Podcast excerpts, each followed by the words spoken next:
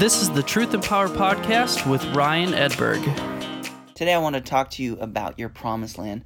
I believe that God has a promised land for each and every one of you, that God has a purpose and a destiny, someplace that He is trying to get you to.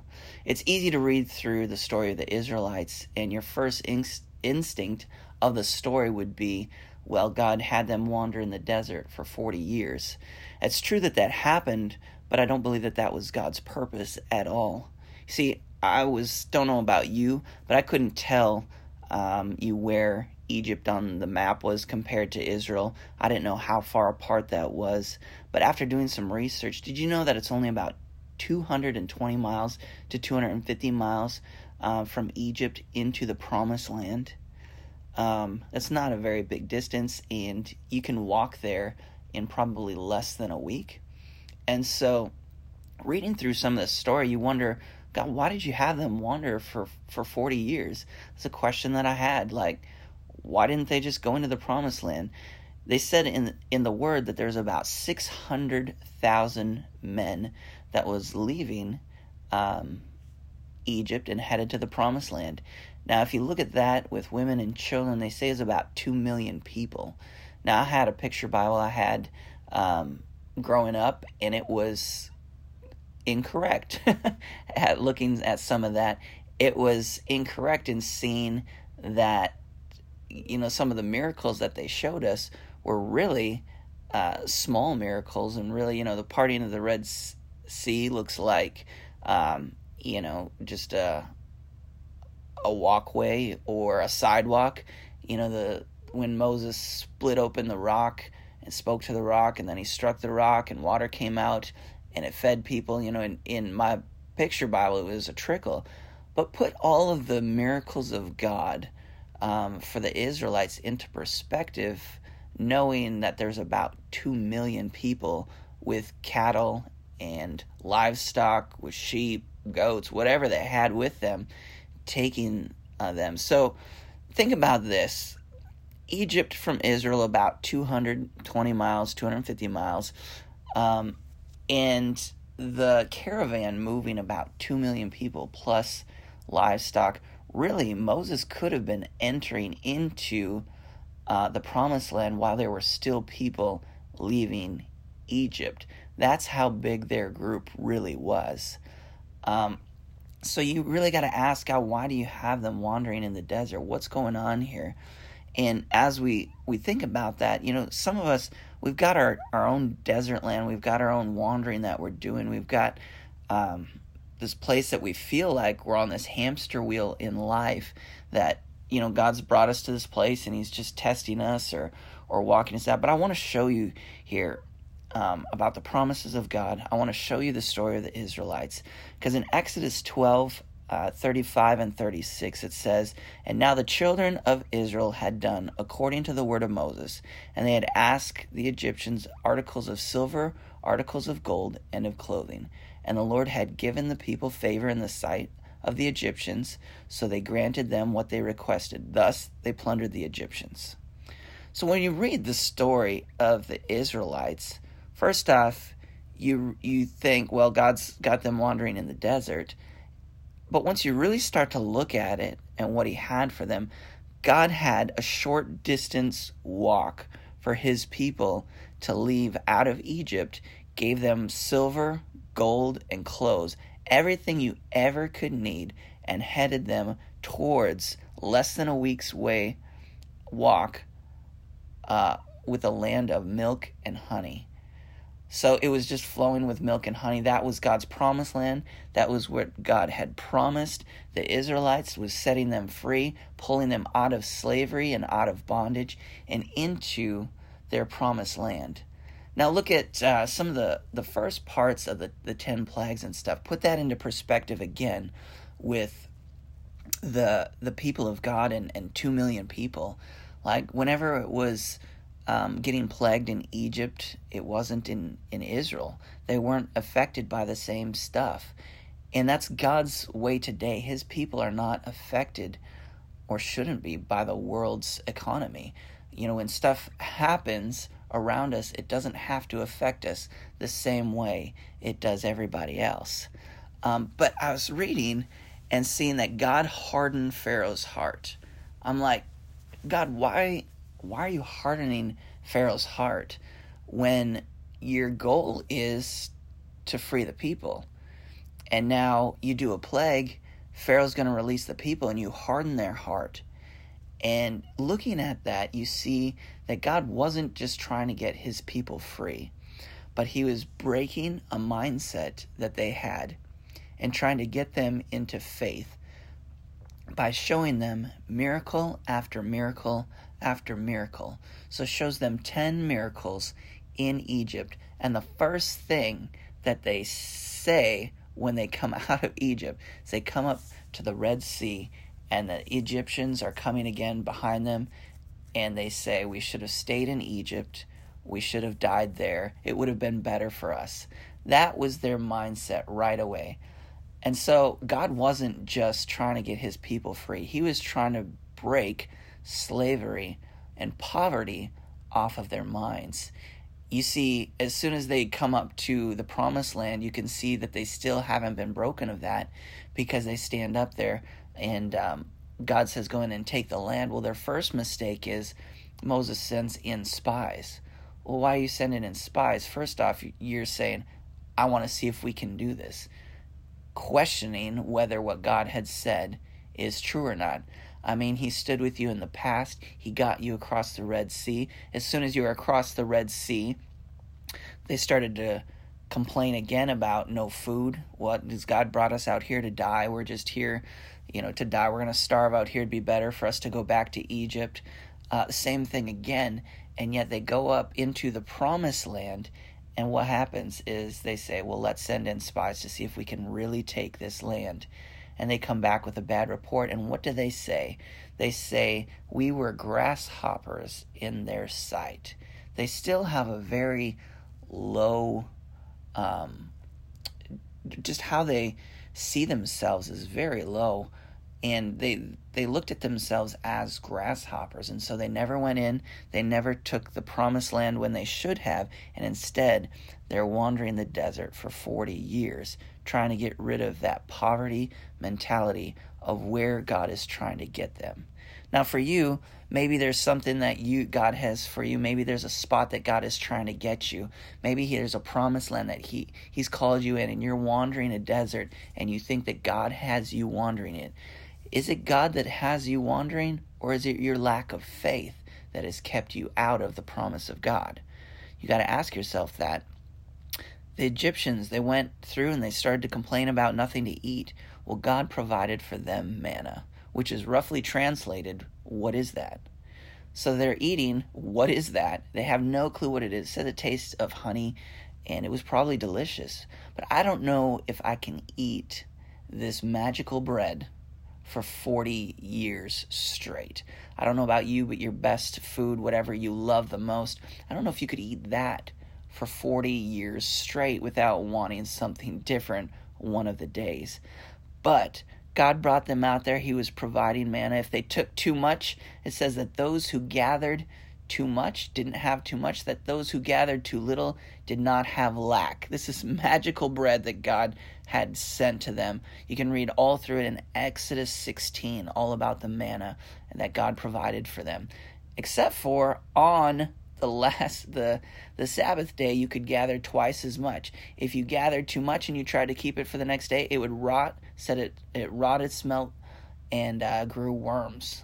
And so it, but on the Sabbath day, if you kept it, it wouldn't do that. So it's this magical bread that seems to know when the Sabbath is. And also, God told them through Moses to keep enough in a jar to show generations to generations, and that never got old either. So, this magical bread of God providing and showing them obedience, it wasn't about too much, too little. It wasn't about any of that. It was about obedience and the faith of the people. And so God had them wandering for 40 years. And if you look at the story, Moses and the spies that he had sent in were really they they said no we're grasshoppers two guys joshua and caleb said we can go in and we can take this uh, 40 years later when they come back and they enter into the promised land who are the two guys that get to enter in from that group joshua and caleb and everybody else went in.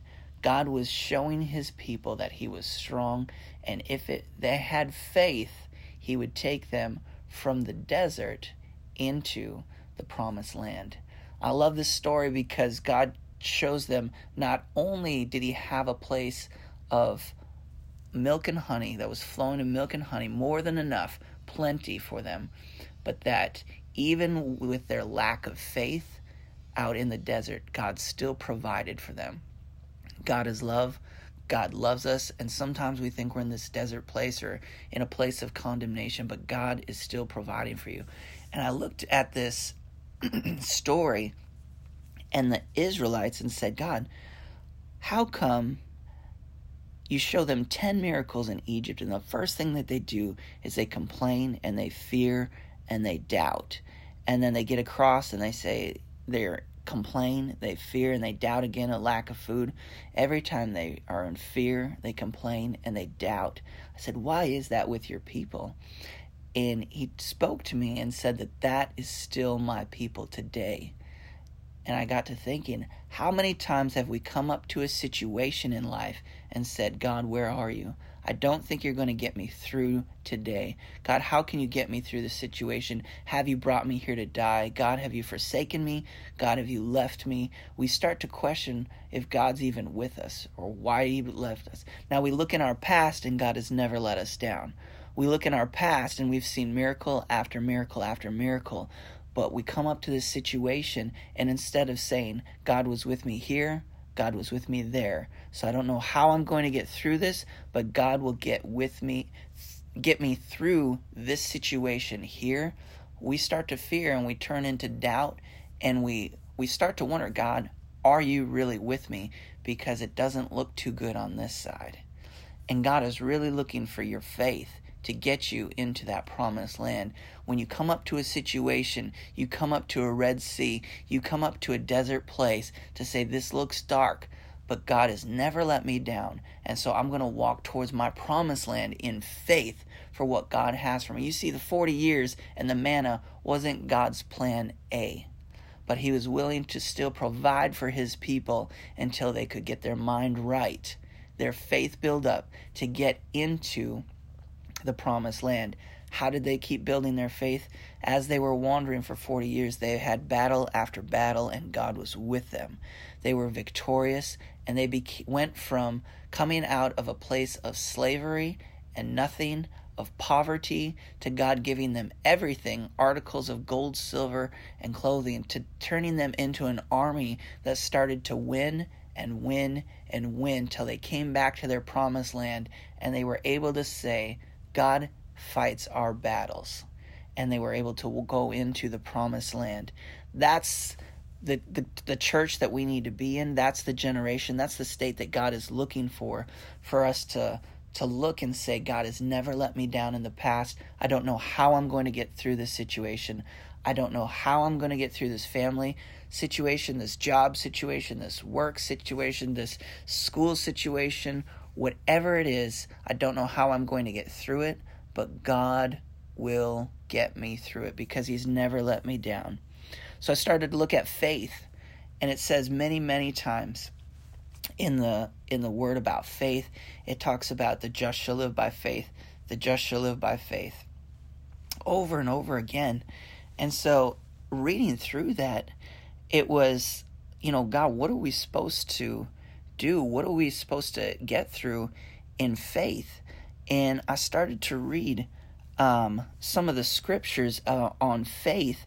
And if you look in um, Romans 1.17, it says, For in it the righteousness of God is revealed from faith to faith. As it is written, the just shall live by faith. Now, I bring this up again because it says from faith to faith from mountaintop to mountaintop, from win to win. We're not supposed to have these mountaintop experiences and valleys and desert places and then back up to the mountaintops. That's not what God called us to do. He's called us to live from faith to faith and victory to victory. But when we press into God, we get our breakthrough and we get our victory. And then when the situation isn't as serious, we relax a little bit, we pull back, and then we find ourselves in a desert place. We say this a lot at the youth conferences that we do, Kingdom Youth Conference, that what you're feeling at the youth conference is a mountaintop experience. Kids leave energized, like they can take over the world, and within a few weeks, they're saying, Well, I'm back to the way I was. Well, what happened? You went back to the way you were before. What happened is there's nothing special about the youth conference as much as us all coming together and worshiping and uh, the great messages and stuff like that, but it's really just separating yourself and spending time with God. And then you go back to normal. You're not spending your time with God. You find yourself going back to your old routine. It's really that time with God that takes you from faith to faith, from victory to victory, so that we can break through. So you look in your past and say, I have a track record with God now, and so I'm going to get into this promised land. Moving forward into Romans 10 and 17, it says, So faith comes by hearing, and hearing of the Word of God. So, how does faith come? It's hearing the Word of God, it's that spending time. You can't have faith if you're not spending time with God. You can't have faith in His promises if you don't know what His promise is. You can't stand on a promise of God if you've never heard a promise from God. So, digging into the Word, spending time with God to hear God speak to you to stand on those promises. One of my favorite Bible stories is Peter walking on the water. And if you read through that, Peter goes into um, the boat, and then they see Jesus in the midst of a storm. And Peter calls out to Jesus and says, Lord, if that's you, tell me to come.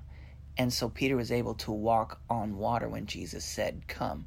Now, I think it's interesting because he couldn't have walked on water. We know that man can't walk on water, but when Jesus said, Come, then Peter was able to literally get out of the boat and stand on that promise. So Peter wasn't walking on water as much as he was walking on the Word of God that said he could do it. And so he was able to come out and it said, you know, ye of little faith at the end of that. Why did you doubt when he began to sink and Jesus had to pull him up?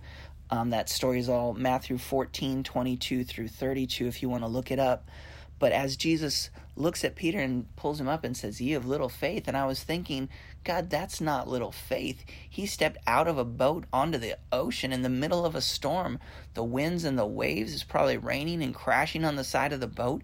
And uh, what are you talking about, ye of little faith? Well, it wasn't the amount of faith that Jesus was talking about, because we know through the word that even uh, a mustard seed of faith can move a mountain. So, what was he talking about?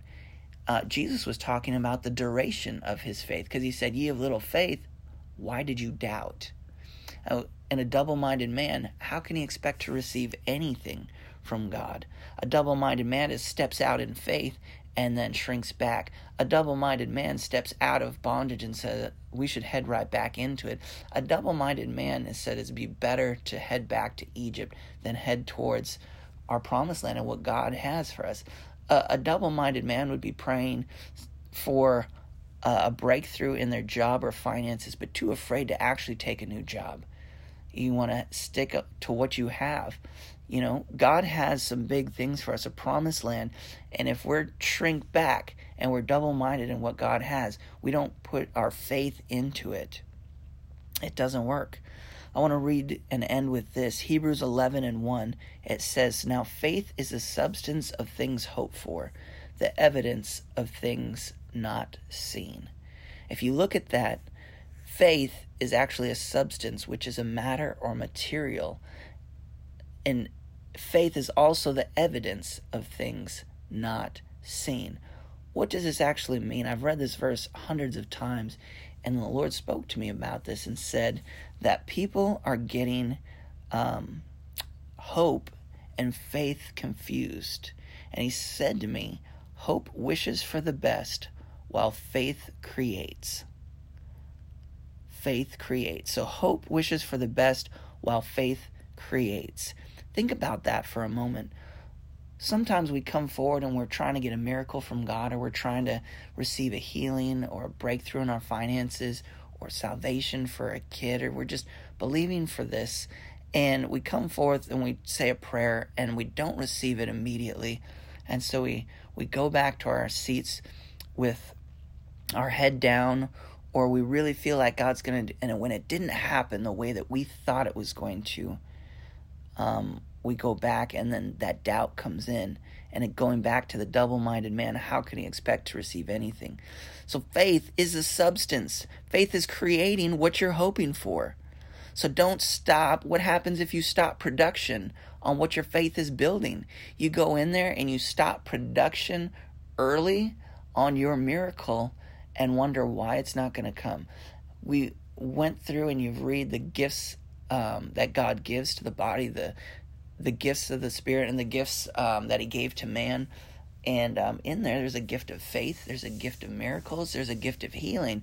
And I stopped right there and I thought, well, gift of healing and gift of miracles, why are those different? You see, people are getting that confused. They come forward asking and believing for a, a, healing, and their faith grabs onto that. And now your faith starts to produce and starts to create your healing and you received a healing because Jesus paid for it 2,000 years ago. So now you're receiving what Jesus had done, but because it wasn't a miracle, you began to go back into doubt and stop production on your miracle. You stop production on your healing. You stop production on whatever it was that your faith is actually creating. What's the evidence of the things you haven't seen? Your faith.